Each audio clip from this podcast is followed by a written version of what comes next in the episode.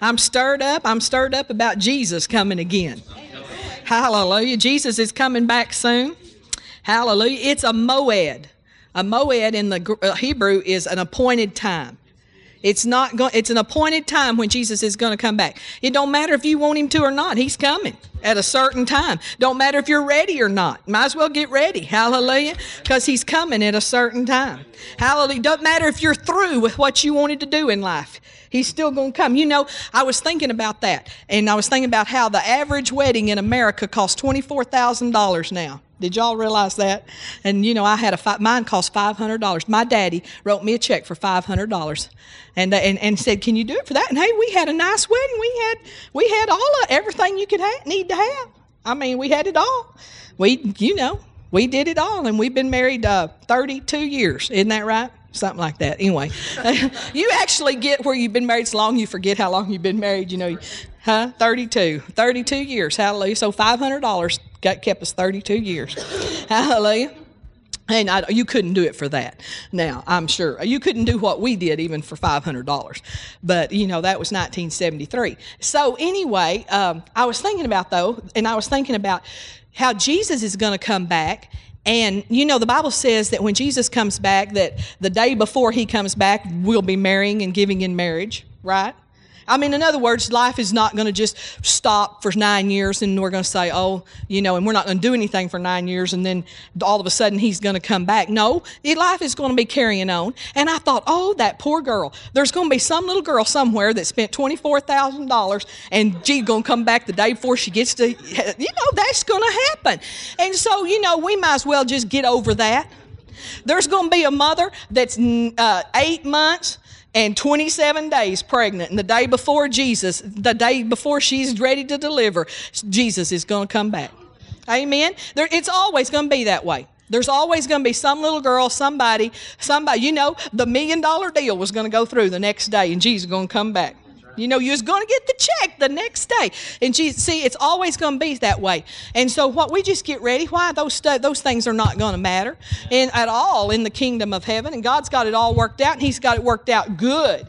Amen. He's got all those things worked out. And so, uh, but that's how it's going to be. There's always going to be someone. And some of us, we're going to be just because we're because we're carrying on with our life. We're going to be in that place where uh, where some of us are not going to are going to be right there the day before the marriage or the day before we, they, you know, we'll have this big, huge church building built. And the day before we're going to have the first service, you know, it'll be like, whoosh, we'll be gone. Hallelujah.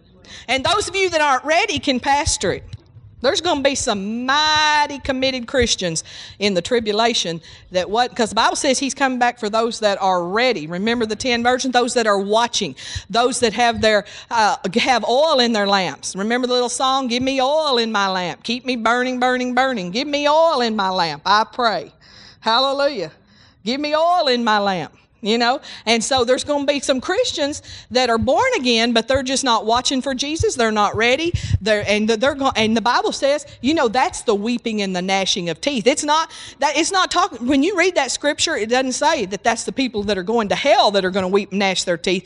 No, you know who's going to weep and gnash their teeth? Christians that don't have oil in their lamp. They're born again, but they weren't watching. They weren't ready. Uh, they was off doing something else, and they're they're going to weep and gnash their teeth. Why? Because, oh, my Lord, the whole church left. Nearly everybody in my church is gone, and those are going to be such committed. They're going to be the best, aren't they? They're going to be so, and I don't want to be one of them. I know our friend Johnny Gooding used to say, I'm going to be on the first train out. You going to be on the first train out? How many are going to be on the first train out? Hallelujah. I'm going on the first train. Hallelujah. Can't wait, can't wait, can't wait. Now, when I was uh, a little Baptist girl, I used to, oh, I was scared, scared, scared of the second coming of Christ. So scared of the second coming. You know, just, uh, but why? Because nobody ever, I hadn't heard teaching on it. I had never heard the truth on it. I had never read my Bible. You know, and I just, oh, you know, Jesus is going to come back. And, you know, I didn't know what was going to happen, but I didn't think it was going to be as good as this life. Well, I can tell you, this life, this life is nothing. It's peanuts compared to that life. Amen. Hallelujah. So that was all extra. Anyway, that's that's Brother West's fault. Now, he got us stirred up in the prayer room about the second coming of Christ. And so that was all his fault there. Hallelujah. We'll blame him. Amen. Turn over to Ephesians chapter four. Hallelujah. Hallelujah. Glory to God. Oh, one other thing, one other thing. While I'm going on this, I want y'all to do something. I got this in my heart, and we're going to do it.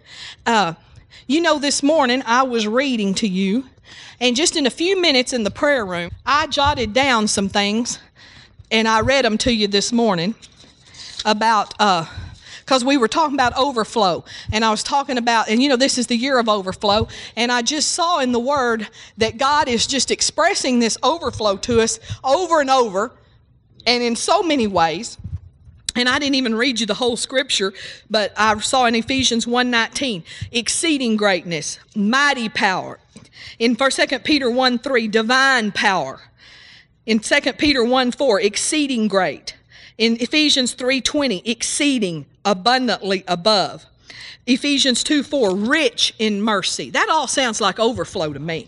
Uh, Ephesians two seven, exceeding riches. Ephesians three sixteen, riches of his glory. Ephesians one three, all spiritual blessing. Ephesians one eight, abounded toward us. And then I, t- tonight in the prayer room, I wrote down a few more. Grace and peace multiplied. I like that word multiplied. Not just grace and peace, but multiplied grace and peace. First Peter one two. Abundant mercy. First Peter one three. Joy unspeakable and full of glory. First Peter one eight. All of this is overflow. Speaks of overflow. Now what I want you to do is this. Let's see how many of them we can find. Get in your word and found how many. No, we don't want it when it just says mercy. It's got to say exceeding. It's got to, it's got to, it's got to speak of overflow. And let's let's see how many of them we can find.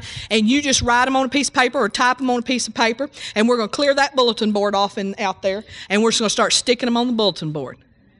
And you write them down. You give the scripture. You don't have to write the whole verse, or you can if you want to. But let's don't make it, you know, huge. Let's so we can stick a bunch of them up there, okay?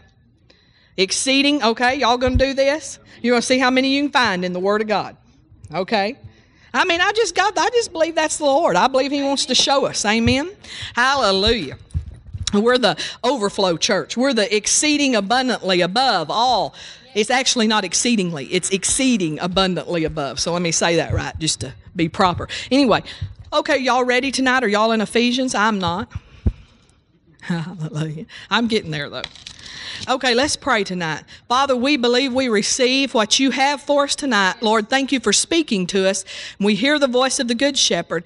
Thank you, Father God, that you're preparing us for that which is ahead, and we give you all the glory and all the praise in Jesus' name. Well, got something a little bit different for you tonight. Now, everybody up for, di- you said different, okay. God's giving you different, all right. Hallelujah, but it's truth anyway. Ephesians four, verse eight. Whereunto, wherefore he saith, when he ascended up on high, he led captivity captive and gave gifts unto men. Everybody say gifts, gifts. Unto men. Unto men. Say gifts, gifts. Unto me. Unto me. Amen. So God gave gifts unto you. You're a man, aren't you? Amen. So he gave gifts unto you. And then goes on down in verse eleven, and he tells what the gifts are. And he gave some apostles, and some prophets, and some evangelists, and some pastors, and some teachers. So we know that the apostle, prophet, evangelist, pastor, and teacher are gifts to you, gifts to me. They're gifts to men. They are gifts to us. Amen. The apostle, prophet, evangelist, pastor, and teacher are gifts to you.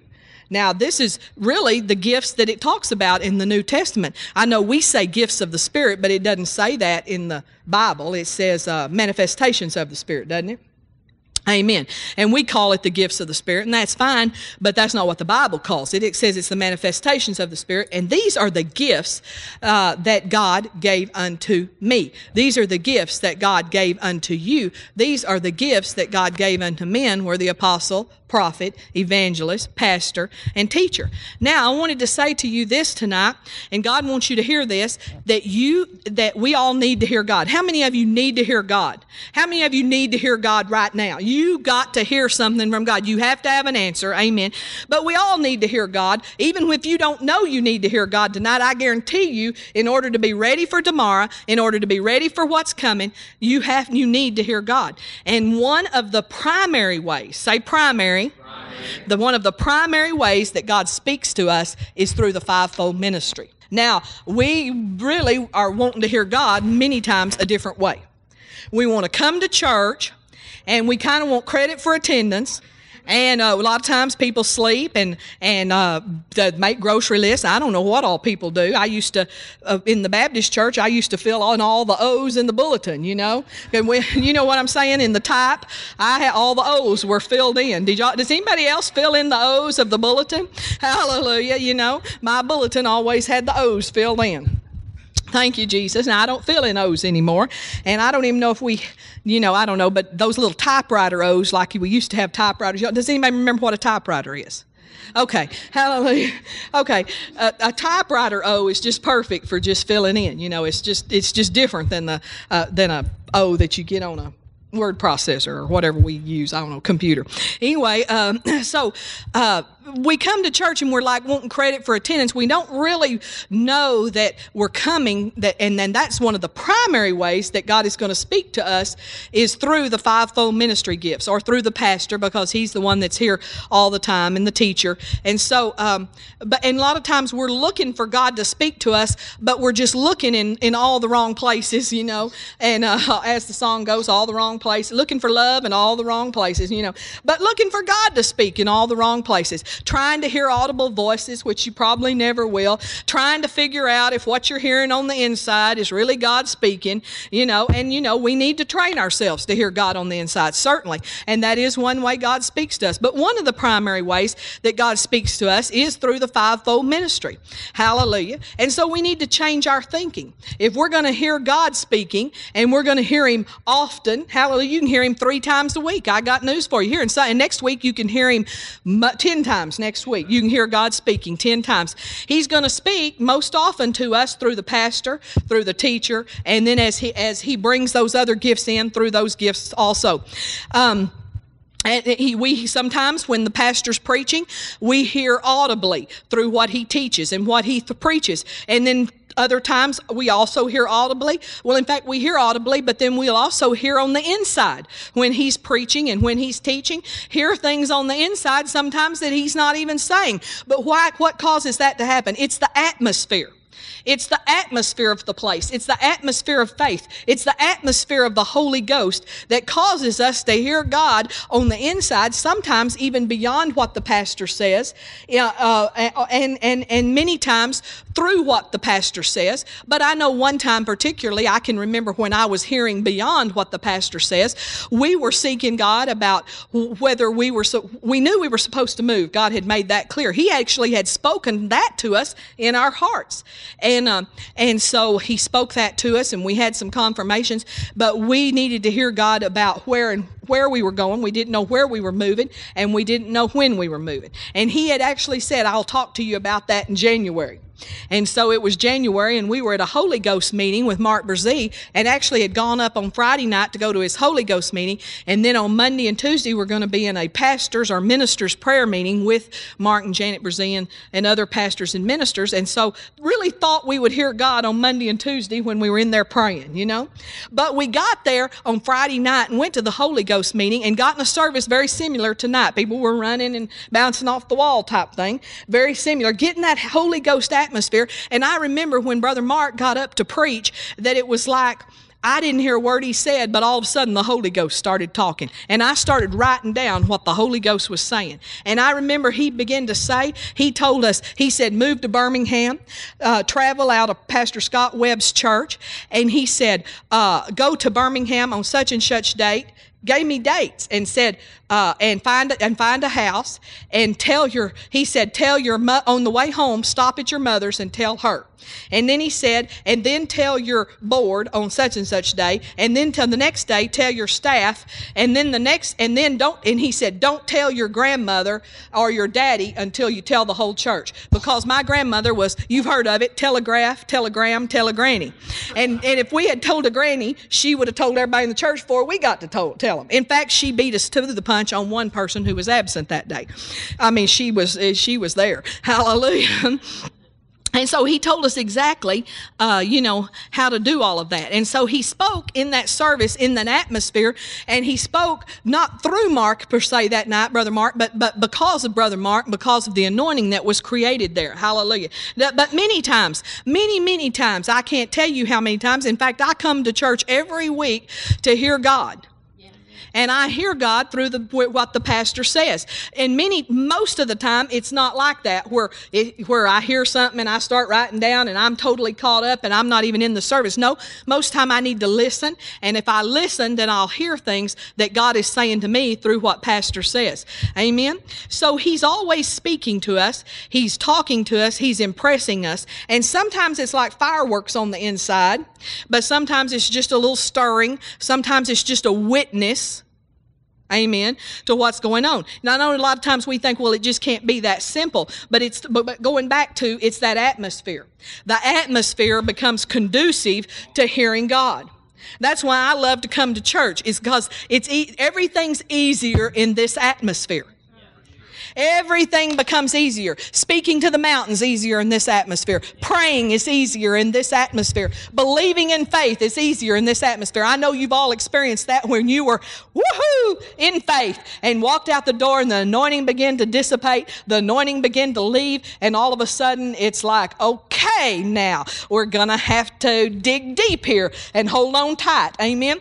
I know, uh, you know, uh, Mark Hankins says, and this is true. He's talking about speaking to your mountain. He says you get in a Holy Ghost meeting like this and you're running and you're praising and you're glorifying God, and it's like God lifts you up over the mountain and you can see on the other side. And in that Holy Ghost meeting, you think the mountain's gone, and then you go home and the anointing dissipates and you realize, uh-oh, the mountain's still there.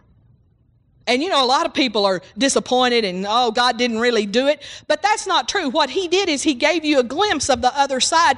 And now it's still up to you to deal with your mountain. He said for you to speak to your mountain. And God wants you to know what's on the other side so you'll speak to it. He wants you to know. He wants you to know what life's like without that mountain. Hallelujah. So you'll speak to that mountain and get rid of that thing. Hallelujah. But it's still up to you. And you know, I, you can come in here and you can come up here and I can get rid of the mountain for you. But when you leave here, you will have to get rid of it sometime by yourself, or you know, if it's not that one, you'll have to get rid of one. There'll be some mountain. Amen. We all have to learn to get rid of our mountains. Amen. So it's this this atmosphere is so wonderful. The atmosphere is so wonderful to be in an atmosphere of faith. Hallelujah. This atmosphere stirs us. This atmosphere causes us to rise up to new levels. And you know, when we leave here, even though we the, the anointing leaves, we, we, we're never quite the same. Amen. We're changed. The Bible says in uh, Chronicles, I believe it is, it says the spirit of prophecy came and he was changed into another man. Amen. And so the spirit of prophecy or the spirit comes and we're changed under that spirit into another man. We're not the same when we leave. And you know, it's not a, a huge difference so much most of the time. Sometimes it's a huge difference, but sometimes it's just subtle. Somebody said it this way. It's kind of like a, a thin layer of paint. But I, how many of you, if you've ever lived in an old house where they've painted the cabinets twenty times, how many of you know that stuff will build up if you put enough coats on? Amen. And you know, it's kind of like a, you know, you can get a little layer of dust and that doesn't show much, but you can just, if you'll just not dust for several days in a row, you know, you'll get a layer on there, won't you? I mean, you'll get it so deep on there that you can write your, anybody ever wrote your finger on your coffee table? I mean, wrote your name, drug your finger and wrote your name on your coffee table. Why? Because it's, it's thick, isn't it? Hallelujah. Well, that's the way church is. It's not always so noticeable what God's doing in our lives on a, just as we walk out. And so some people are deceived by that. They're fooled by that. And so they come to church and then they go three or four months and then they come again. And then they come to church because why? They're not seeing the difference. But if anybody ever just comes and parks and camps, I'm telling you, that's when you, that's when you get different. It starts getting thick on you. Amen. Hallelujah. Um, so anyway, um, we hear God through the fivefold ministry gift. Speakers speaking from the heart of God. Speakers giving us the view that we need to see from.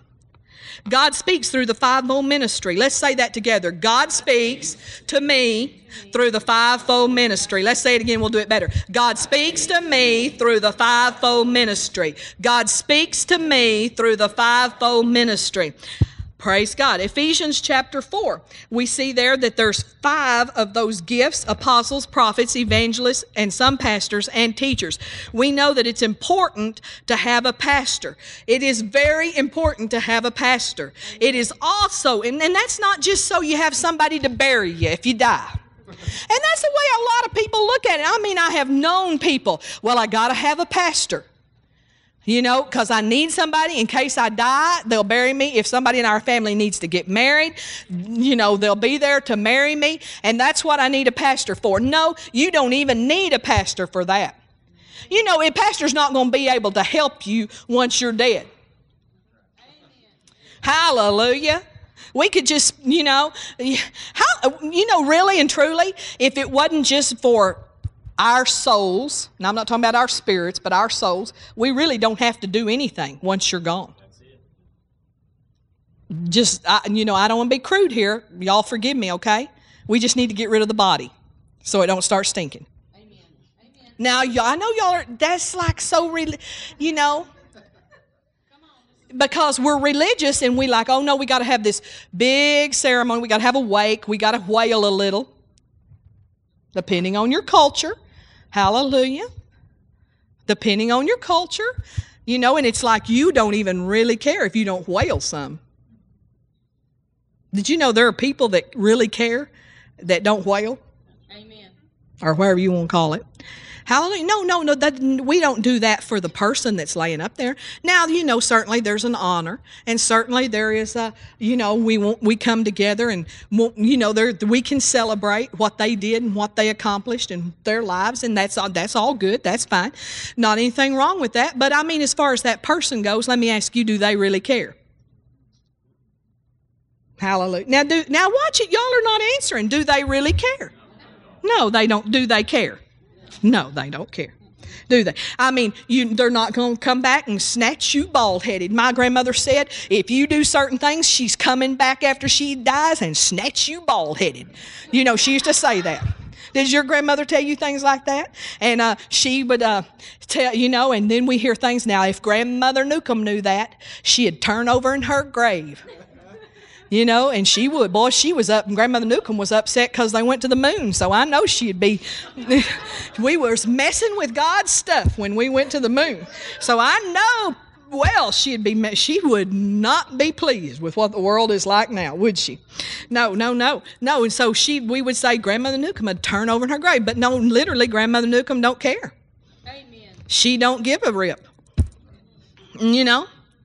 And, you know, she didn't care a bit of lick about what went on at her funeral. And I noticed that at her funeral, that might not be it this way at every funeral, but the one that weeped and wailed and carried on the most was the one that had been the rottenest while she was alive. Maxine was her name. Now, Maxine just carried on, and, oh, they had to carry Maxine down to the front to walk by. Well, Maxine didn't treat Grandmother Newcomb nice, and I bet Grandmother, she always went like that. And I bet if she was going to do anything, when she saw Maxine doing that, she went, ptt.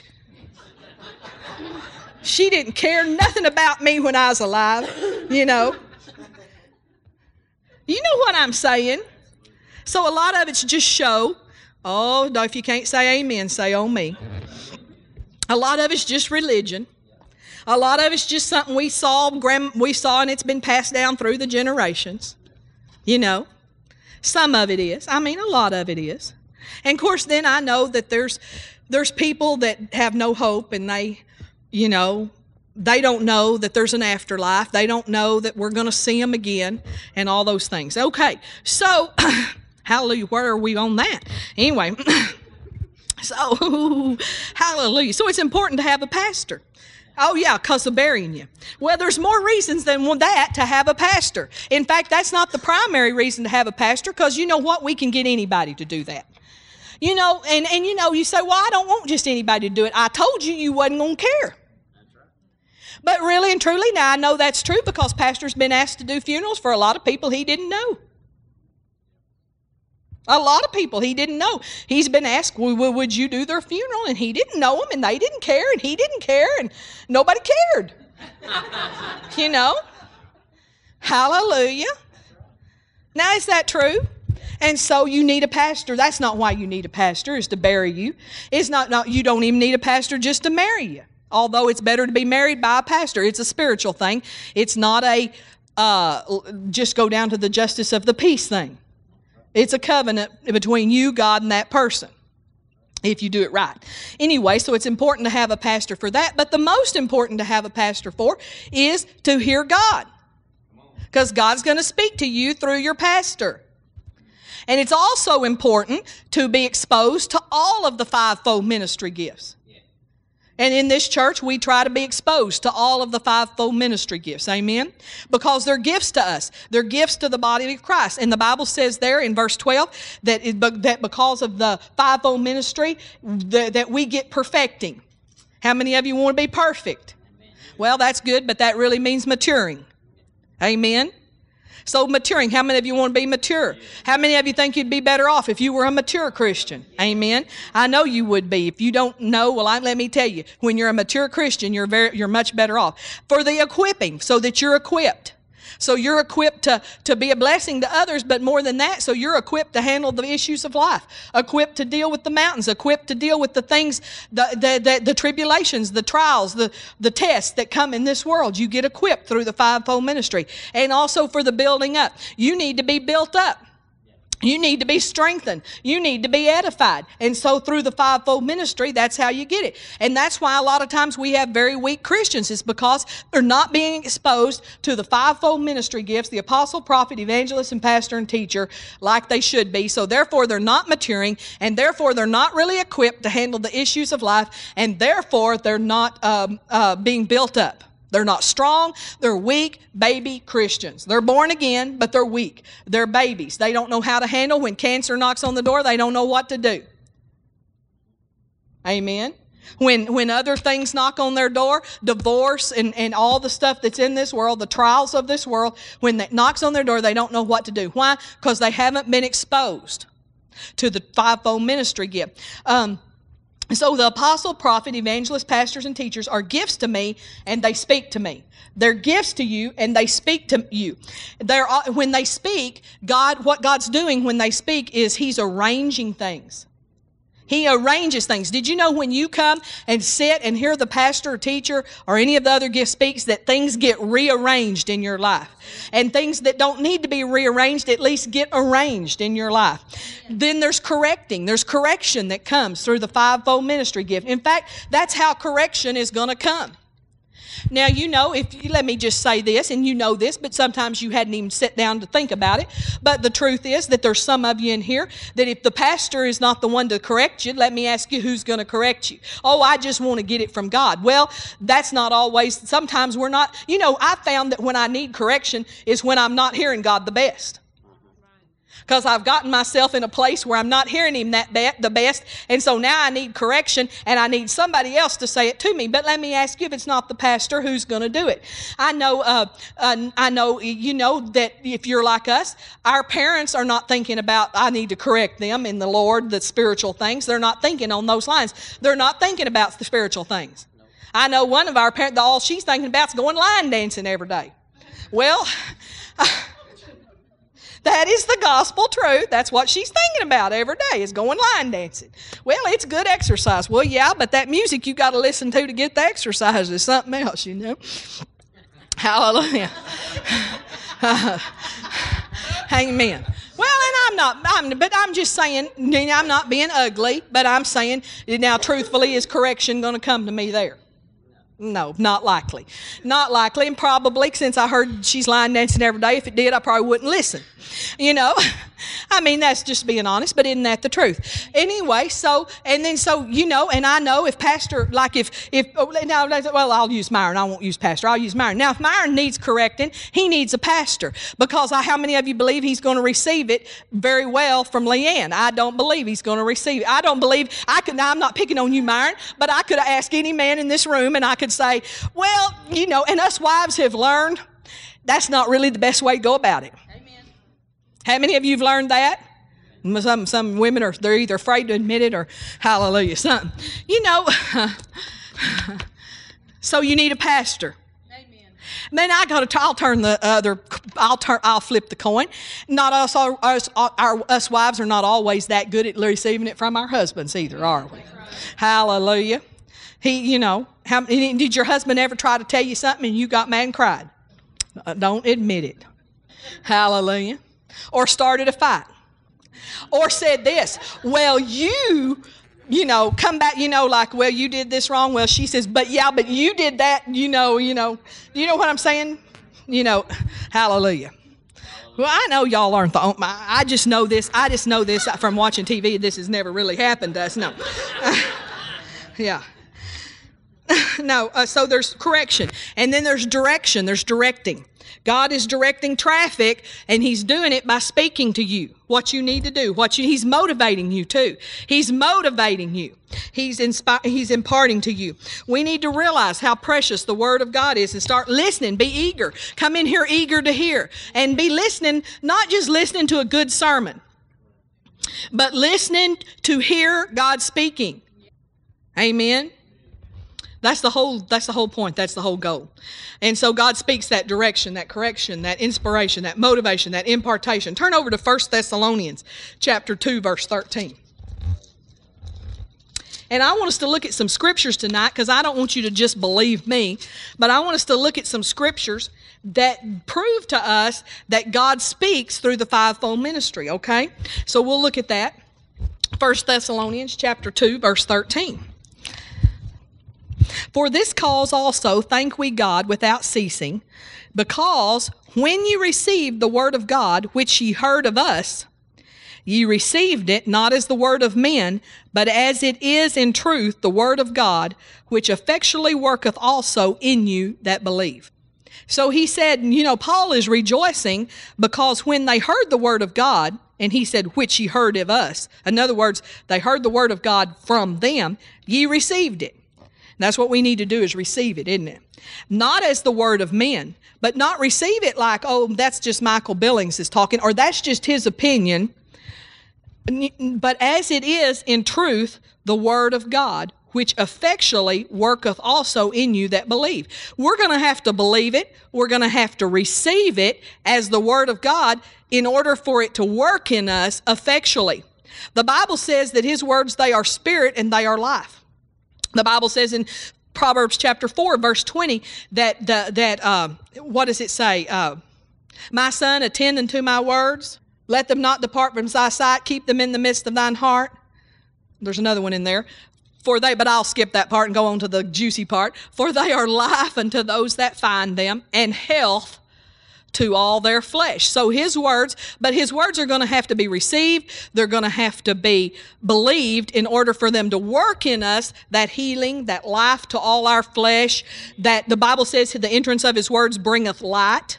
Uh, and so the light, that the light, for the light to come on, it's going to have to be believed. It's going to have to be received. Amen. Okay, turn to First Peter four eleven. Hallelujah. Praise God. God is good to us. He has made provision for all that we needed. And he did it through fivefold ministry gifts. First, you know, and don't you feel sorry for people who don't have a pastor, who don't have a church where they can hear God. I know Jesus did. The Bible says Jesus was moved with compassion because they were like sheep without a shepherd. Amen. First Peter four eleven. If any man speak, let him speak as the oracles of God. If any man minister, let him do it as the of the ability which God giveth, that God in all things may be glorified through Jesus Christ, to whom be praise and dominion forever and ever. Amen. If any man speak, let him speak as the oracles of God. That's what he said there. Now that word oracles in the Greek means the utterances of God through Christian teachers. The utterances of God through Christian teachers. The oracles of God are the utterances of God through Christian teachers. Or we could say it this way, the communication of God through Christian teachers. Or we could say it this way, the revelation of God through Christian teachers. Did you know we wouldn't be operating in a lot of revelation right now if it wasn't for the Christian teachers that had brought us revelation? That's where we're getting our revelation, is through Christian teachers, through the gifts that God gave unto men. Amen. The New Living Translation says, are you called to be a speaker? Then speak as though God himself were speaking through you. Amen. God connects you with a pastor.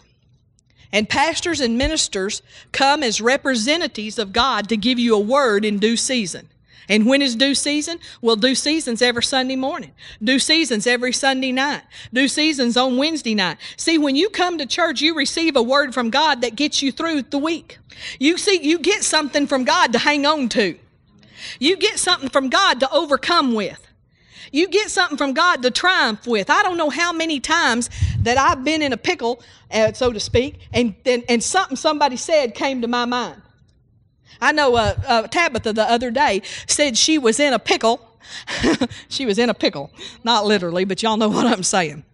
Anyway, she was in a pickle, and she was laying there, and she was having negative thoughts. She was trying to confess some negative things, and she had done a... Uh, a cover for a tape album for pastors. She had designed the cover, and it said, the last word standing is doing the commanding, and all of a sudden that tape cover just appeared before her. In the, I mean, not literally, but she saw it.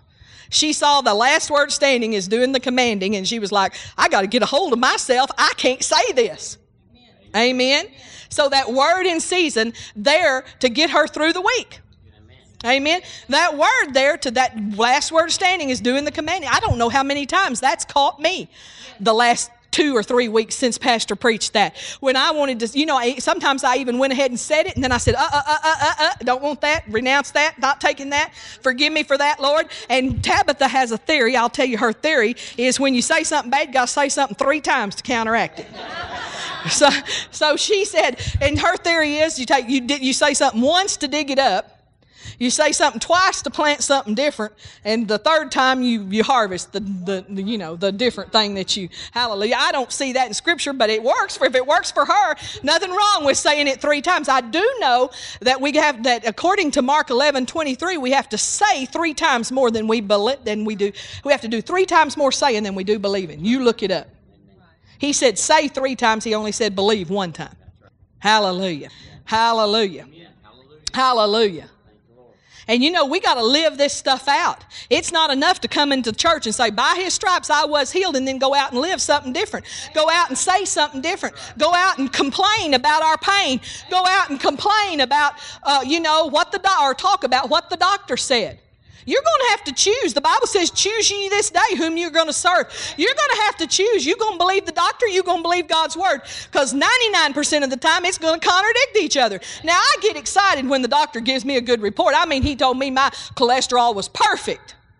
Amen. And I'm like, well, praise God. But I don't care if he said it was four hundred. That, you know, in God, we're living in the supernatural, not the natural.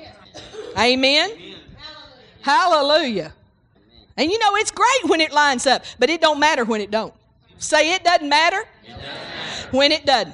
When it doesn't. Now it matters to him, and he's all in a sweat, and I mean he's in a sweat, and you know, and he's gonna, boy, he's got a pill just for that. Of course, don't read the side effects on that pill, because I'm telling you, that's, those side effects will get you.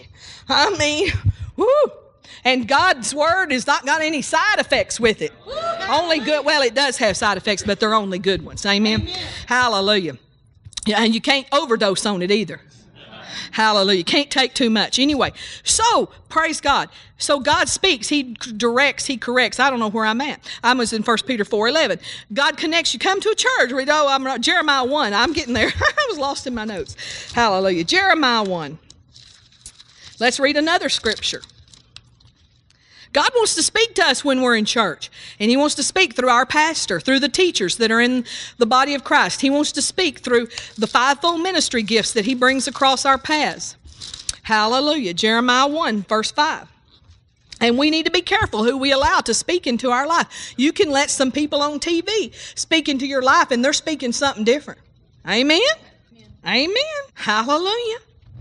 Well, the Bible says we need to be able to discern between the the vile and the pure, or whatever. I think that's not exactly how it says it, but that's close enough. Y'all look up the scripture. Jeremiah one five. Before I formed thee, he's talking to Jeremiah here. Before I formed thee in the belly, I knew thee. And before thou camest forth out of the womb, I sanctified thee, and I ordained thee a prophet unto the nation. See that word prophet? There's the fivefold ministry right there. And actually, the prophet was the only fivefold ministry in the Old Testament. That's the only one that was there. Anyway, then said I, Ah, Lord God, behold, I cannot speak, for I am a child. But the Lord said unto me, Say not, I am a child, for thou shalt go to all that I shall send thee. So God sends fivefold ministers. He sends them to people. He said, You will go, Jeremiah, to all that I send you to. So God sends pastors, teachers, prophets, evangelists, ministers. He sends them to people. And whatsoever I command thee, thou shalt speak. But thou be not afraid of their faces. You know, sometimes as ministers, it's easy to get afraid of the people. And, you know, it's easy to minister, to try to get a reaction from you. Brother E L Cole taught us, said, don't minister, minister for results, results, not reaction. Hallelujah. You can get in trouble ministering for reaction. Be not afraid of their faces, for I am with thee to deliver thee, saith the Lord. Hallelujah. Sometimes we feel like we need to be delivered. You know, Joe Morris always says, start the car. You know, hallelujah. I felt that way before. I felt like, let's close this service down quick. Let's get out of here. Hallelujah. And I know every pastor and minister has. Then the Lord put forth his hand and touched my mouth. And the Lord said unto me, Behold, I have put my words in thy mouth. God puts his words in ministers' mouths. God puts his words in ministers' mouths. Ministers are God's conduit, God's vessel, God's loudspeaker. Example, for example, these speakers up here on the wall, these speakers, you can hear my voice. And you know, even if I was in a box and you couldn't hear me literally, you can hear me literally and through the speakers now. But if you couldn't hear me literally, you'd be hearing me through those speakers. But let me ask you something. Are those speakers talking? No, those speakers aren't talking. They're just the conduit, aren't they? They're actually, it's me talking, and it, but the speakers are just carrying it. And that's the way it is with God. God is talking to you, and it's just, the pastor's just like the speaker up here on the wall. He's just, it's just a conduit. He's just carrying it. Amen. John three, verse thirty-four. John chapter three. John three, thirty-four. Listen to this. For he whom God hath sent speaketh the words of God, for God giveth not the Spirit by measure unto him. For he whom God hath sent speaketh the words of God. God sends people. Next week, God's going to send two people to us. And we need to treat it like that. We need to esteem it like that, that they're being sent from God. Let me tell you something. Don't think they're just coming out here because it's it's fun to travel. Because I'm going to tell you something. I've traveled in the traveling ministry, and it's great to go and be God's spokesman and to try to help churches. I love to help churches. I love to help pastors, but it's not fun to travel. You say, well, yeah, you know, because most people, their number one goal, uh, we've had people in this church write down goals. I'm always amazed that they say, like, you know, one of their number one goals in life is to travel. And, you know, you may think the traveling minister that that's like traveling, but that ain't traveling. That's not vacation traveling. It's not, it's not very much fun. Now, of course, it's more fun in some places than in others and more relaxing in some places than in others. But in a, as a general rule, I would say eighty-five percent of the time you would so much rather be at your home and with your family. And, you know, a lot of times they've left their wife, they've left their kids. They, you know, they miss their wives just like you do. They miss their kids just like you do. Hallelujah. They're, they're, leaving th- they're, they're, they're leaving things undone at their own ministries, their own churches a lot of times. I know when we go somewhere, I come back, my desk is piled high. And it's like, man, it's like you pay for being off. Even when you're on a vacation, you pay the next week. Kind of like when they close the bank on Monday. Those girls get off on Monday, they pay on Tuesday. Because everybody comes to the bank on Tuesday. And so if they, they, it's payday on Tuesday, you know, for being off on Monday. Well, it's payday when we go somewhere because my desk is piled high. There's lots of stuff to do. And that's the way they are. It doesn't stop it. They're, plus, they have the care of their churches. They have to wonder, well, now, are they, are my people getting what they need? And so they're doing it. They're being sent by God, and they're obeying God, and we need to receive it like that, treat it like that, and esteem it like that.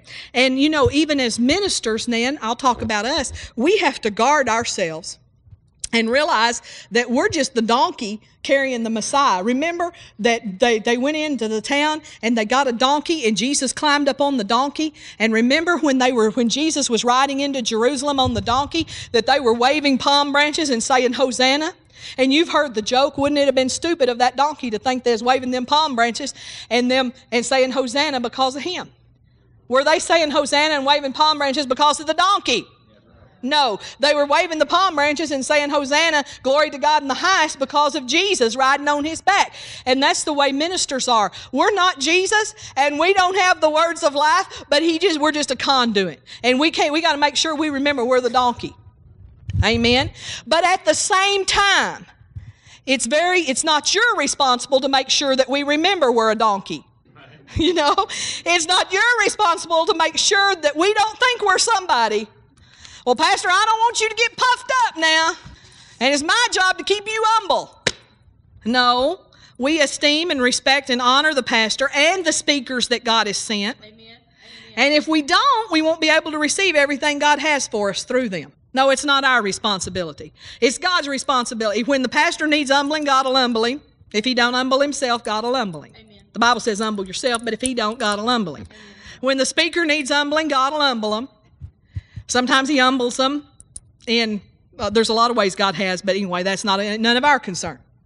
Hallelujah. So we esteem the gift, but we're not esteeming the person. Hallelujah. But they are walking in a body, and so sometimes it seems sort of like the same thing. You know, we enjoy one another. I don't know if y'all realize that, but we really enjoy y'all. We really love y'all. We'd rather be with y'all than anybody on the face of the earth. Now, you know, we don't say this. We don't want you to send the tape to Texas.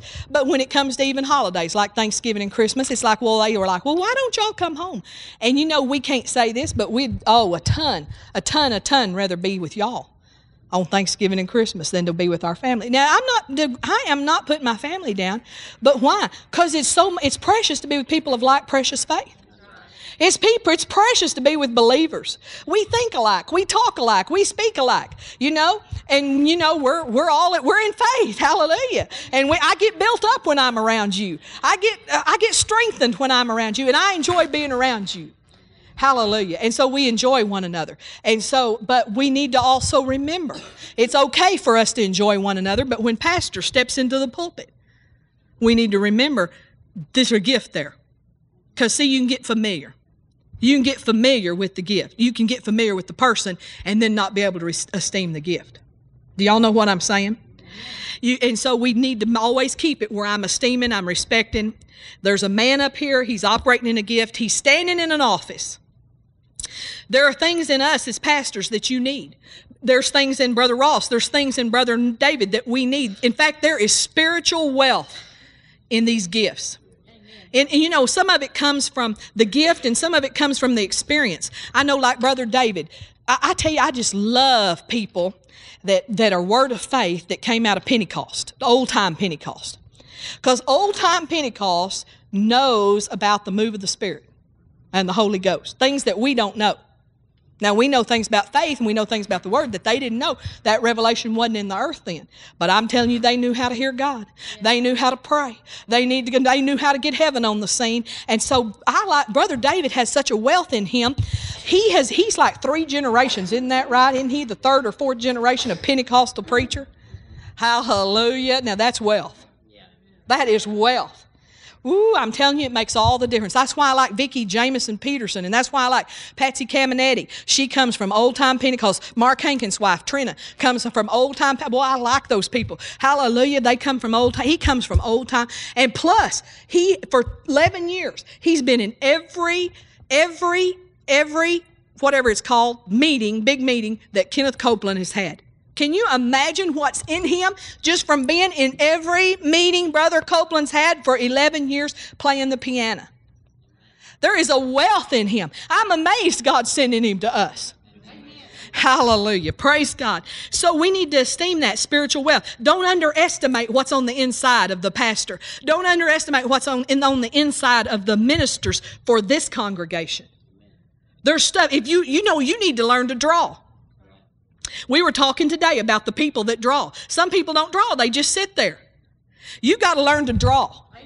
You've got to learn to pull it out. There's stuff in us that needs to be said and wants to be said, but it'll never come out unless you draw on God. You draw on the gift. Amen? Hallelujah. Well, you don't need to draw on Debbie Billings. You need to draw on the gift. You don't need to draw on Pastor Billings. You need to draw on the gift. Don't even draw on David Ellis. Don't draw on Ross Roberts.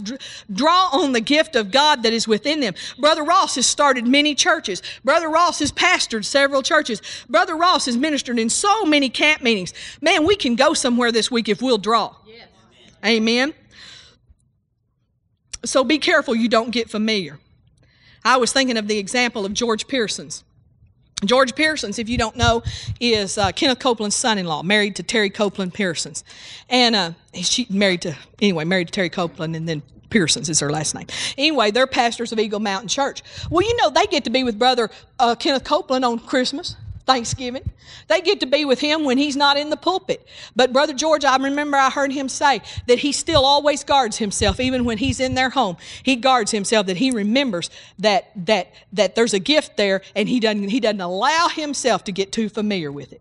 Just stays in, just, just, just make sure. You need to make sure in your conversation that you don't get too familiar with Pastor. I mean, you know, there's nothing but for, we can have fun, we can laugh, but you can't jab at him and get from God what you won't have. Because why? Because you, you can't not, you got to esteem it, you know. Hallelujah. That's true. You know, it's, it's really the truth. Uh, abuses.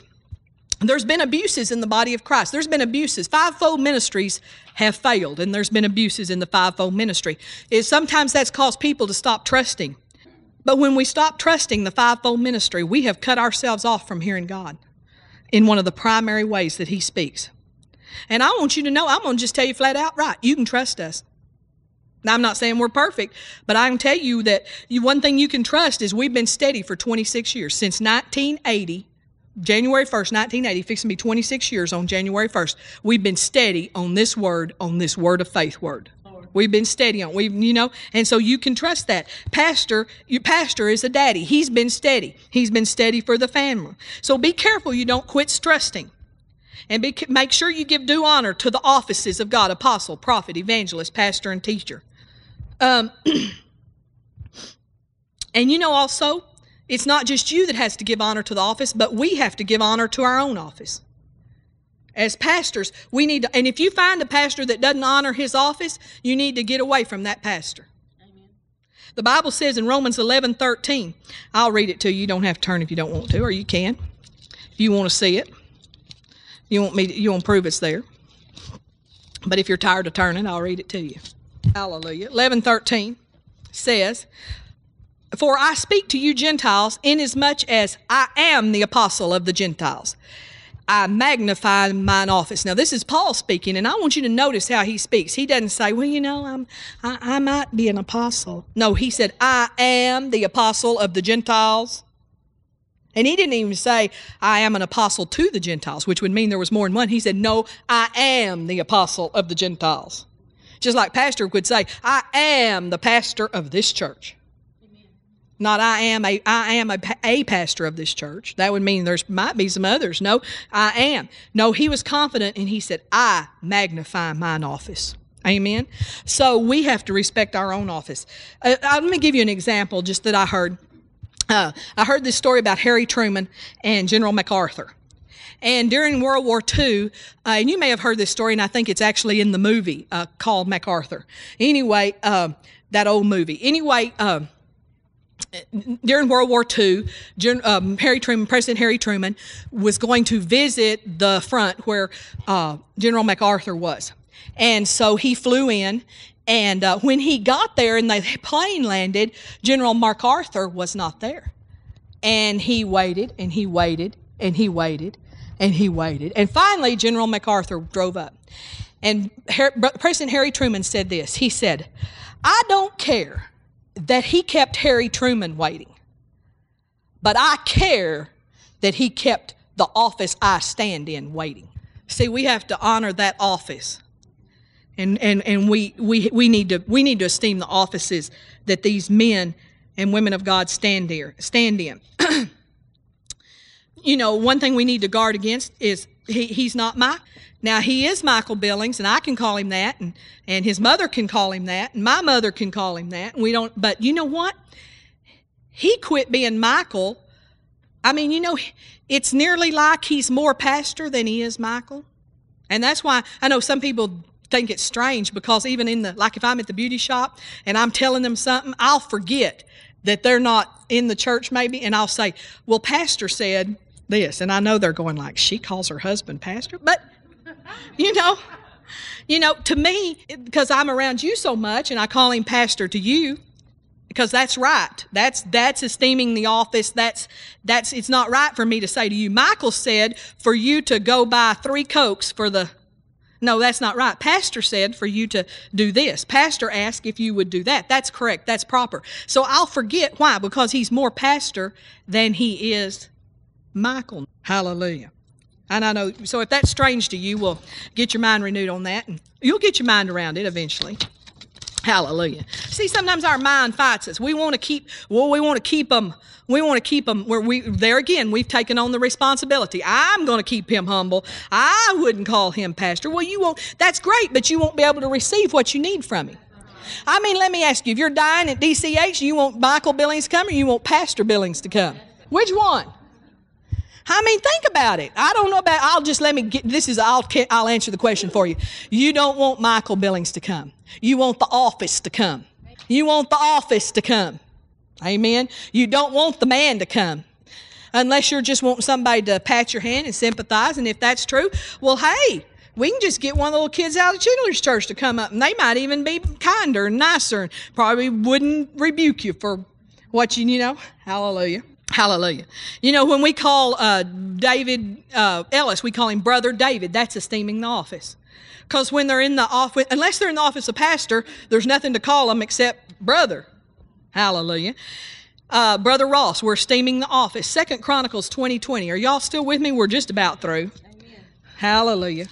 Just about through. We're winding down. I won't get, boy, I got a bunch more notes, but I won't give you all that. Second Chronicles twenty twenty, something you know.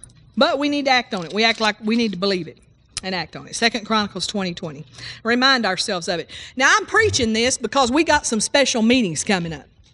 God's sending some people to us. And I, I personally believe, Pastor and I had prayer time Tuesday. We were at the church. We spent some time together praying. And we were praying about these special meetings. And I was literally stirred and believe in my heart that these are significant meetings, not just for this church, but for the state of Alabama. There's been a lot of prophecies go forth about the state of Alabama. I believe these m- meetings are significant for that. I like the fact that Brother Ross lives in Alabama and Brother uh, David used to pastor in Montgomery. They have a heart. And, you know, Brother David, something about, well, anyway, I won't get in that. He'll tell you, but kin folks over in Blount County. Anyway, he's got roots here. So he's got, no, it's not like he's coming in from Oregon, never heard of Alabama. You know, you know what I'm saying. A lot of people don't have an esteem for Alabama, to tell you the truth. A lot of people from other states think we're, you know, huh? Slow. Myron said slow. That's a nice word. Well, uh, you know, because Southern people do kind of, just because we speak slow don't mean we're slow, does it? Is that right, Pamela? Pamela has got that slow Southern. You know, she answers the phone sometime at the church when I call out here when she's not cleaning. And, and it's like, I can't wait for her to finish her sentence because I, I want to say, is Pastor there? You know, it's like, I want to, because she's, you know, she, it takes her a while to get through Word of Life Church. This is Pamela. How may I help you? And I'm like, I'm like, before she gets Word of Life finished, I'm like, let me talk to Pastor. You know, that's my impatience there anyway. But she's typical. She was raised here. She's from the South. She talks slow. Hallelujah. But we're not slow because we talk slow. I'm telling you, this is the, as far as I'm concerned, this is the foremost state in the union. Hallelujah. Hallelujah. I'm glad I got here. I believe God's chose this state out to use it. Amen. In these last times. And you know, the well, the roll call of the states, who's the first state? Who, do, who gets to answer first? Alabama. Hallelujah. Glory to God. Second Chronicles twenty twenty. Thank you, Jesus. But you know, in some places, we're not known for all the best stuff. You know, I, because, brother, I'll tell you this. I mean, y'all aren't in a hurry. But Pastor Avery, he went to Russia, and he was going, he was smuggling Bibles into China. No, he went to China, not Russia. He was smuggling Bibles into China. This has been a few years ago. And he, he was smuggling Bibles in. And so the first day he went in, had the Bibles in the briefcase, and, uh, and he just laid the briefcase up on there. That Chinese customs official opened that briefcase, looked at those Bibles, didn't see them. Holy Ghost. Shut the briefcase, handed it back to him. He took them into China. Next day, Pastor Avery said he got a little bold and really probably a little self-confident versus God-confident. And so he laid the briefcase up there, and he opened it himself. And that man spotted the Bibles and confiscated him, of course. Anyway, but anyway, when the Chinese official saw his uh, passport and it said Alabama, he said, uh, he said, Alabama, Forrest Gump, you know? You know, so, you know, it's like, is that what we wanted to be known for? You know, I don't think so. Anyway, so I was going to tell this story. We were in West Texas, in uh, San Angelo, Texas, traveling ministry when we were doing that. And I was telling that story. And so I asked them, what's Alabama known for? I thought they'd say football, you know, because I thought that's all I've heard since I got here, you know. And so I asked them, what's Alabama known for? And somebody spoke up and said, rednecks. I'm like, what? It's like, I didn't want to be known for that. Yeah, yeah. Somebody say, yeah, yeah. Hallelujah. But we're so much more than that. We're even so much more than Alabama football, let me tell you. Amen. Hallelujah. That can fail. How many of you know it can fail? But Jesus never will. And Jesus is in Alabama, and he's got a plan, and we are the state. And I don't care who believes it and who don't. And Pastor Buzzy's from Arkansas, and he believes it. And he said he wished it was Arkansas, but it's not. And I could tell that when I drove through. Hallelujah. Couldn't y'all? I mean, anybody that names their team a hog, you know. No. Hallelujah. And they, chapter Second Chronicles twenty twenty. And they rose early in the morning. No, that's wrong. Yeah, it is. It's just long. And they rose early in the morning, went forth into the wilderness of Tekoa. And as they went forth, Jehoshaphat stood and said, Hear me, O Judah, and ye inhabitants of Jerusalem. Believe in the Lord your God, so shall ye be established. Believe his prophets, so shall ye prosper. There's that fivefold ministry again. Believe. Did you ever notice? This is just kind of interesting. That God, you know, God has this all figured out. That this is in Second Chronicles twenty twenty. Let me ask you, what, what's there something about twenty twenty? Huh? Perfect vision. If you want to have perfect vision, or you could say perfect per- perspective, you're going to have to believe his prophets. Because that's who God's, God's going to speak to you through the fivefold ministry gifts. And let me tell you something. Believing is esteeming. Being patient to listen. Y'all are being patient tonight. Being patient to listen. And I'll tell you something else, and we'll close with this. Let me tell you how to listen. Listen with your heart. You know, even taking notes. Now, I believe in taking notes and everything, but we just want to make sure that we're not just putting it from our head to a piece of paper, right. You know, and just kind of forgetting our heart, just head, listen, paper, head, paper, head, paper. We know we don't want to be too heady in these things, do we? We don't want to be heady. We want to listen with our heart, respond. You need to respond with your heart tonight. Respond in praise and worship with your heart. Don't let it just be a head thing. Amen. Make sure it's not just a head thing. Respond with your heart. Uh, so believe what the ministers say. Believe what your pastor says, and you will prosper. What will God speak? He will speak direction, correction, inspiration, motivation, and inspiration. Now, I could give you scriptures on all those, but we don't have time tonight. But direction, correction, inspirations, motivation.